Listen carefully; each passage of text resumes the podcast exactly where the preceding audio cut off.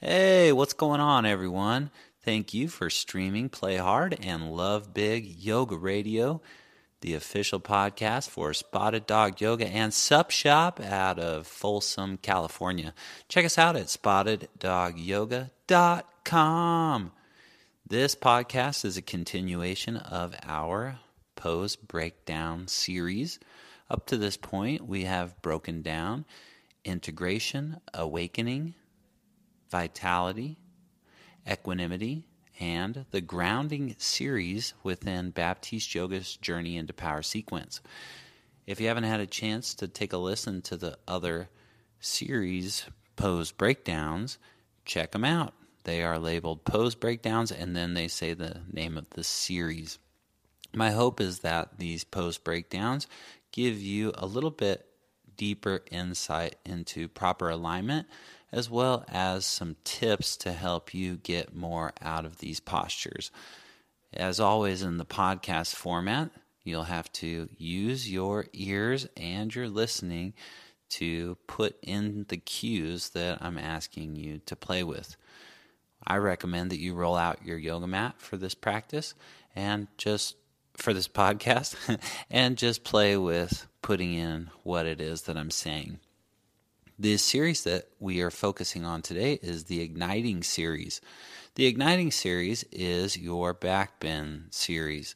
It is put intentionally in a, the place of the Journey into Power sequence uh, where you are prepared to bend your body backwards, which is not the typical direction in which our body bends. In fact, it's a reversal of energy in relationship to how we usually carry our bodies in everyday activities, right? Like when you're driving your car, you may be hunched over a little bit. Even when you're walking, you may be lightly hunched over a little bit, no matter how tall you're working on standing.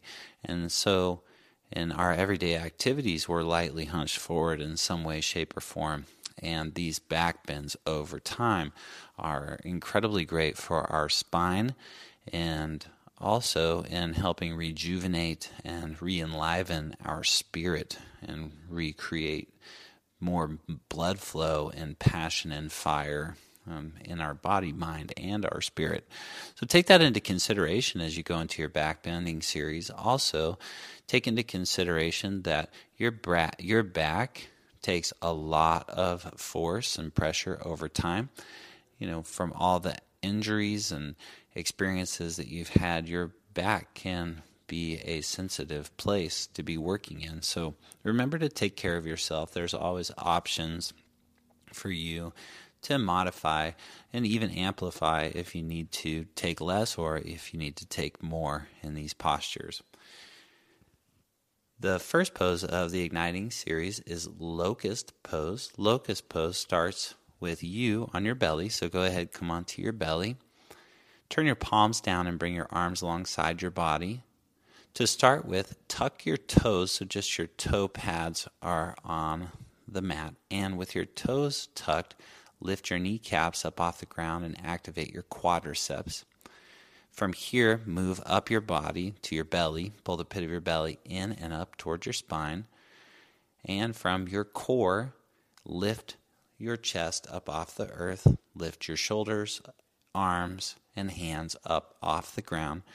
So in this version of this posture, locust, your toes are tucked and on the ground, and your upper body is lifting and arching toward the ceiling.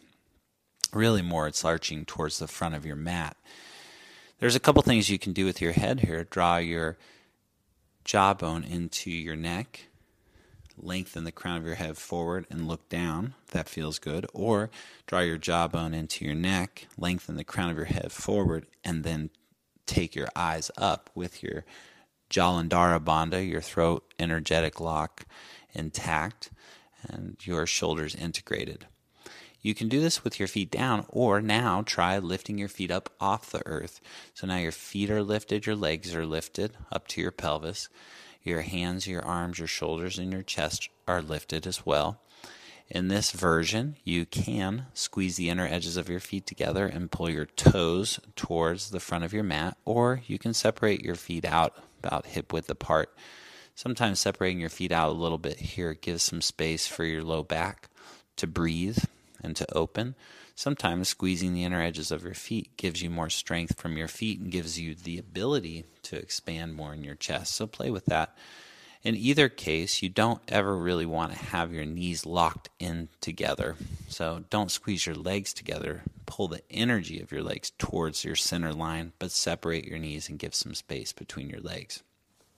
Okay, go ahead and release down. So again, locust pose, you can do modified with your toes on the earth and your quadriceps active, or you can do with your legs lifted. Also in locust, as a reminder, you can have your feet and legs separated, or you can squeeze the inner edges of your feet together and have your knees lightly separated.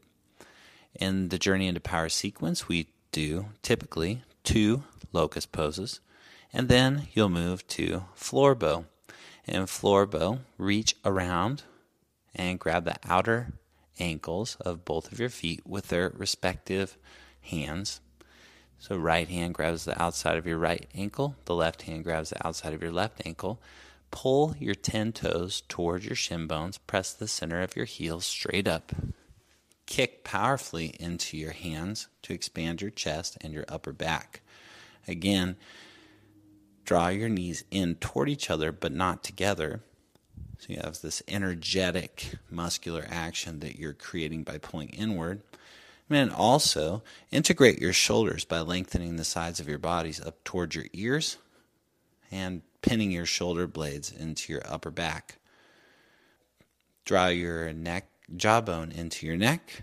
Lengthen the crown of your head forward. You can keep your eyes down or you can tilt your eyes up depending on what feels the best for you. Floor bow and the Journey into Power sequence is typically done two times, the same as locust pose. After your second floor bow, you'll release to the ground and you'll come to Upward Facing Dog.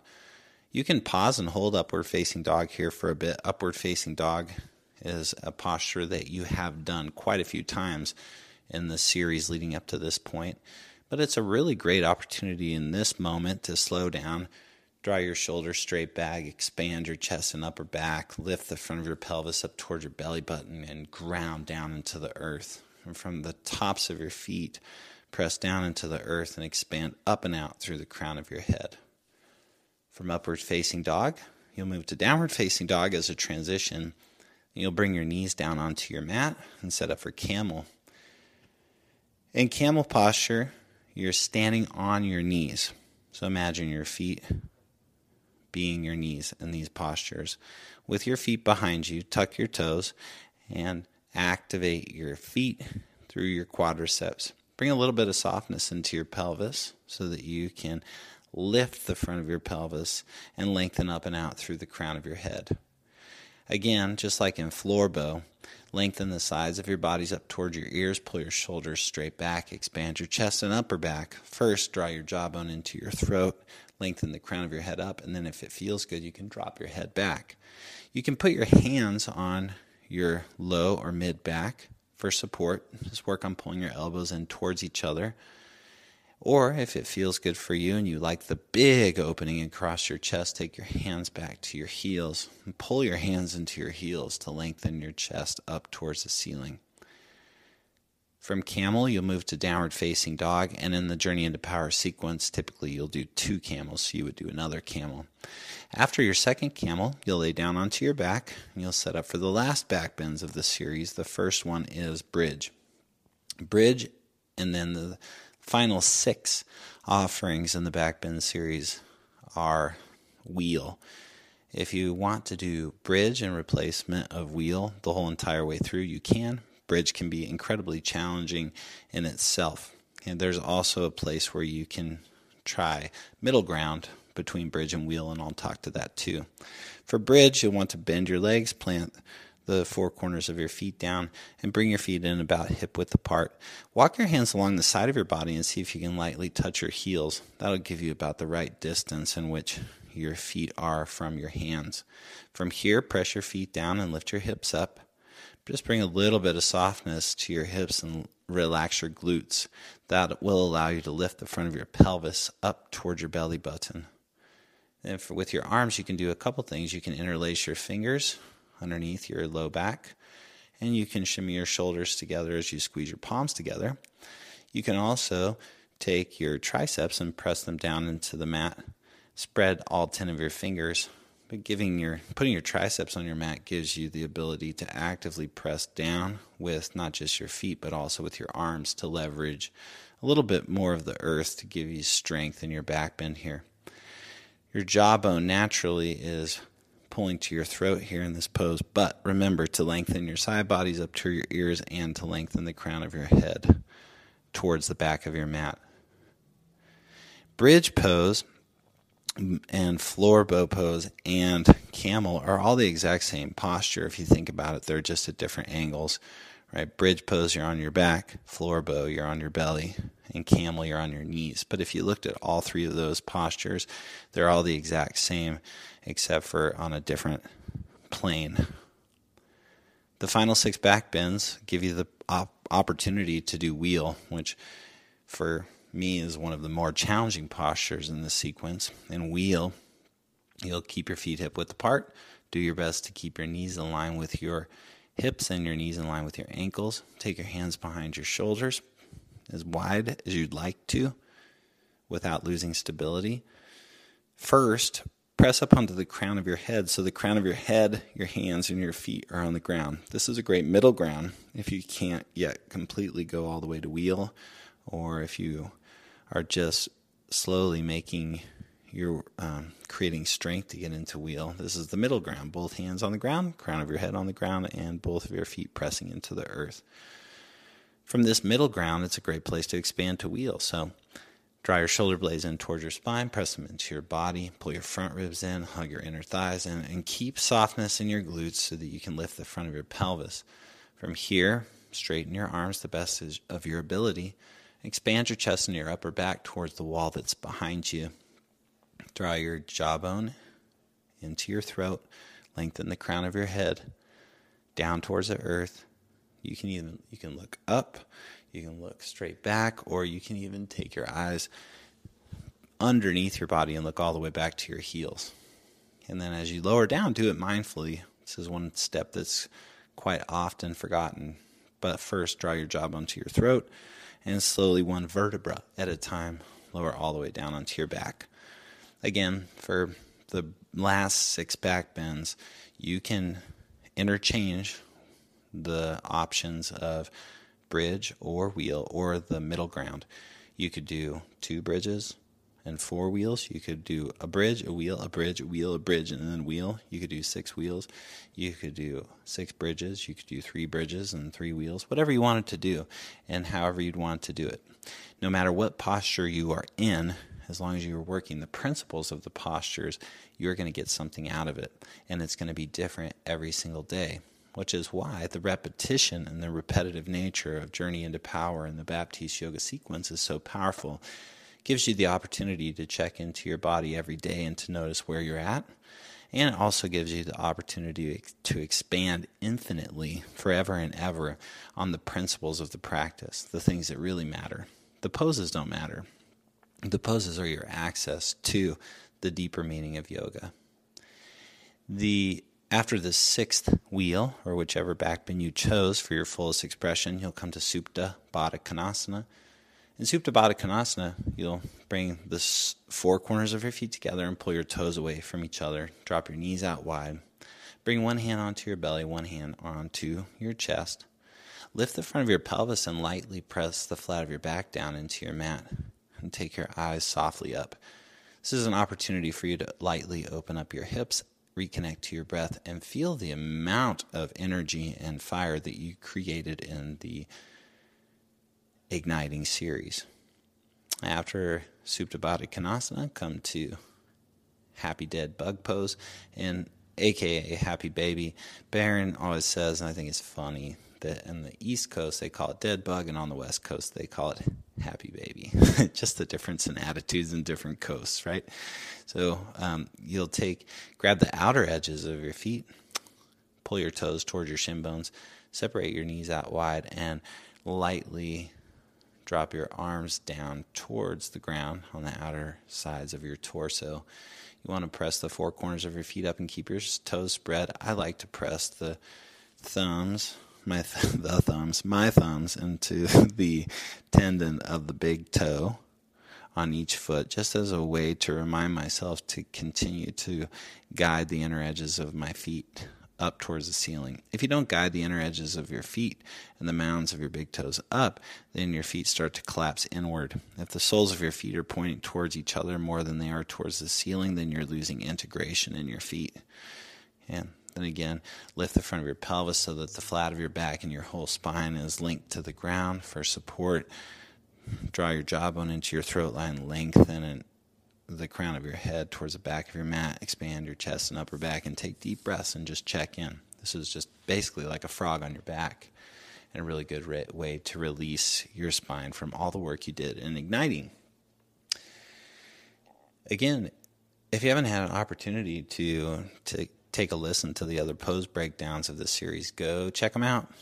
There's some wacky, wild moments where I forget the names of poses and throw in some Sanskrit that makes absolutely no sense. So bear with me. But we uh, have gotten through quite a few really great points, and I think you'll take a lot out of it that will help you expand your practice and ultimately your life. The next pose breakdown series that we'll be going over will be the Stability Series, which is the uh, breakdown of all the core and stabilizing exercises that we do in the Baptiste Yoga Journey into Power sequence. Again, thanks for streaming Play Hard and Love Big Yoga Radio, the home of Spotted Dog Yoga in Folsom, California.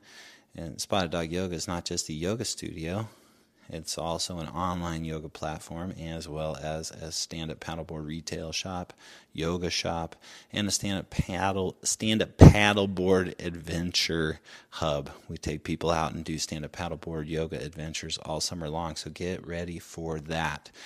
We also have amazing yoga training programs. We have two new dates released for our training programs. Our two hundred hour yoga training program called Awaken starts July fifteenth, and um, it's an amazing program. We're right in the middle of one right now. We have thirty-two participants in it that are enjoying the heck out of it. And for further education purposes and leadership purposes, we have our newest yoga training program. It's a two hundred fifty hour training program called Inspire, and Inspire starts on the seventeenth of July. So check those out at spotted dog yoga dot com under yoga training to further educate yourself and prolong and elongate your yoga career and your overall health. Thanks for checking us out. Have a great rest of your day. Play hard and love big. Namaste.